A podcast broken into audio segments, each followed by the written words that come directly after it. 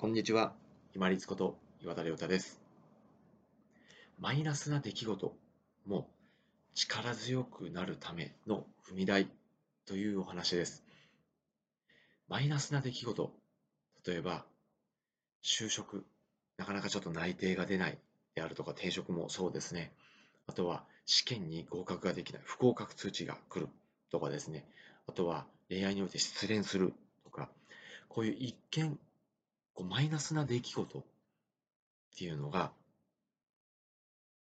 自分自身に対してこう力強さとかもしくはこう風が吹いた時のこうしなりしなやかさ力強さとともにこうしなやかにこれを受け流す力強さというのを自分の中に蓄えてくれます。私自身もですね、まあ、数多くの失恋をしたり、そして、まあ、大学受験も現役1浪目含めてかなり落ちましたし、就活、就職活動の時も転職活動も含めて何十社って言わないですね、何百社と落ちてきました。で資格試験においても以前ちょっとお知らせして書いたように5点差、要は1問差で落ちたことが2回もあったんですよね。日照簿記の3級とあと保育士試験。これは日照簿記の方は、えっと、3ヶ月に1回ぐらいはあったんですけども、その当時保育士試験は1年に1回しかなかったので、まあ、なんて言うんでしょう、もう悔しいやら情けないやら、残念やらっていう気持ちがあったんですけれども、こういう一見マイナスな出来事って、実は自分の中に、先ほど冒頭にお話ししたように、力強さ、こう要は受け入れる、まあ、一見のマイナスの出来事もしっかり受け入れて、そして小さい出来事であればすんなりこうかわしながら、また歩いていく。よし、またこういうふうに頑張ろうっていうふうに力強く自分をしてくれるんですね。逆にですよ、ずっとよくって、ずっとよくって、よくって、よくって悪くなった時のこの落差って、すごくないですか？この時の、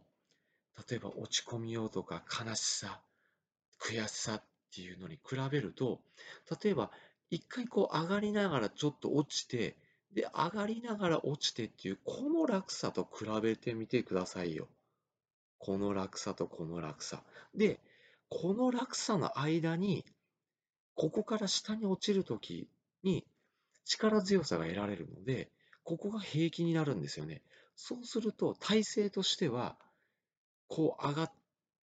ってるんですけど、自分の実力とか経験がずっと上がってるんですけど、体勢はもうちょっと上がってるんですよね。一見、こう悲しい、情けない、悔しい出来事っていうのは、自分自身に力強さとか受け入れる力をもたらしてくれるとともに、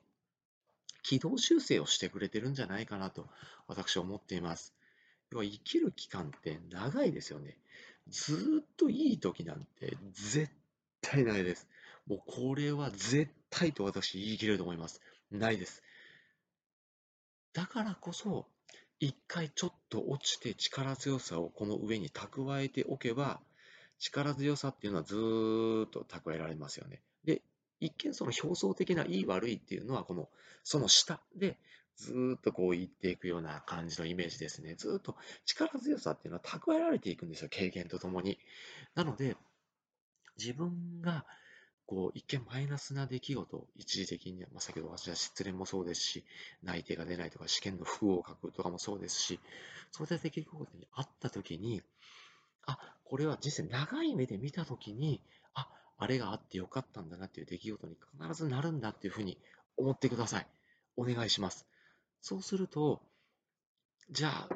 次の段階で何ができるのかっていうふうに考えることができます。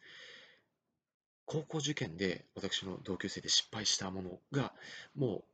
高校1年生からともう勉強ものすごくして、現役で私立の難関大学に受かったりとか、あとは就活で失敗した方が会社の中に入って、よっしゃ、自分がスカウトされる、もしくは独立できるぐらい、実力蓄えてやると思って頑張って社内で評価された方もいらっしゃいますし、失恋して、いや、これはなんか自分にもマイナスがあるかなとか、改善しながら、もしくは違う相手を探しながら自分と向き合って改善していった方もいらっしゃいます。一見マイナスな出来事があっても、長い目